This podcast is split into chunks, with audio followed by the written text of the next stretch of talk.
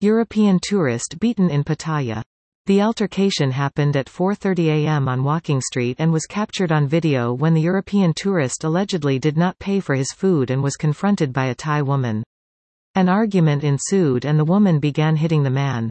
Eager to get in on the action, a Thai man standing by stepped in and began kicking the tourist. Other Thai men nearby joined in to kick the European once he was down. Others nearby tried to break up the fight but the Thai man was relentless and pushed the European to the ground.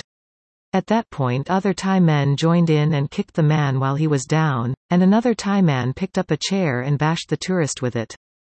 The tourist got the chair away from his attacker and was trying to hit the Thai man who attacked him with it, but other bystanders intervened. A Thai woman was able to talk the European tourist out of taking out retaliation.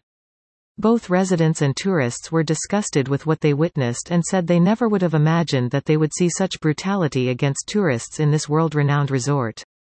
Pattaya Walking Street is Thailand's most famous walking street with its neon lights and color, music and noise, performers and people, food and odors, and everything else about this kilometer-long road that dazzles those who come to visit. The street is closed to vehicles from 7 p.m. to 3 a.m. By 8 p.m. most places are open, but there isn't much action before 10 p.m. Walking Street Pattaya comes alive around midnight. Some advice. Don't go to the sex shows or be tempted by drugs for sale.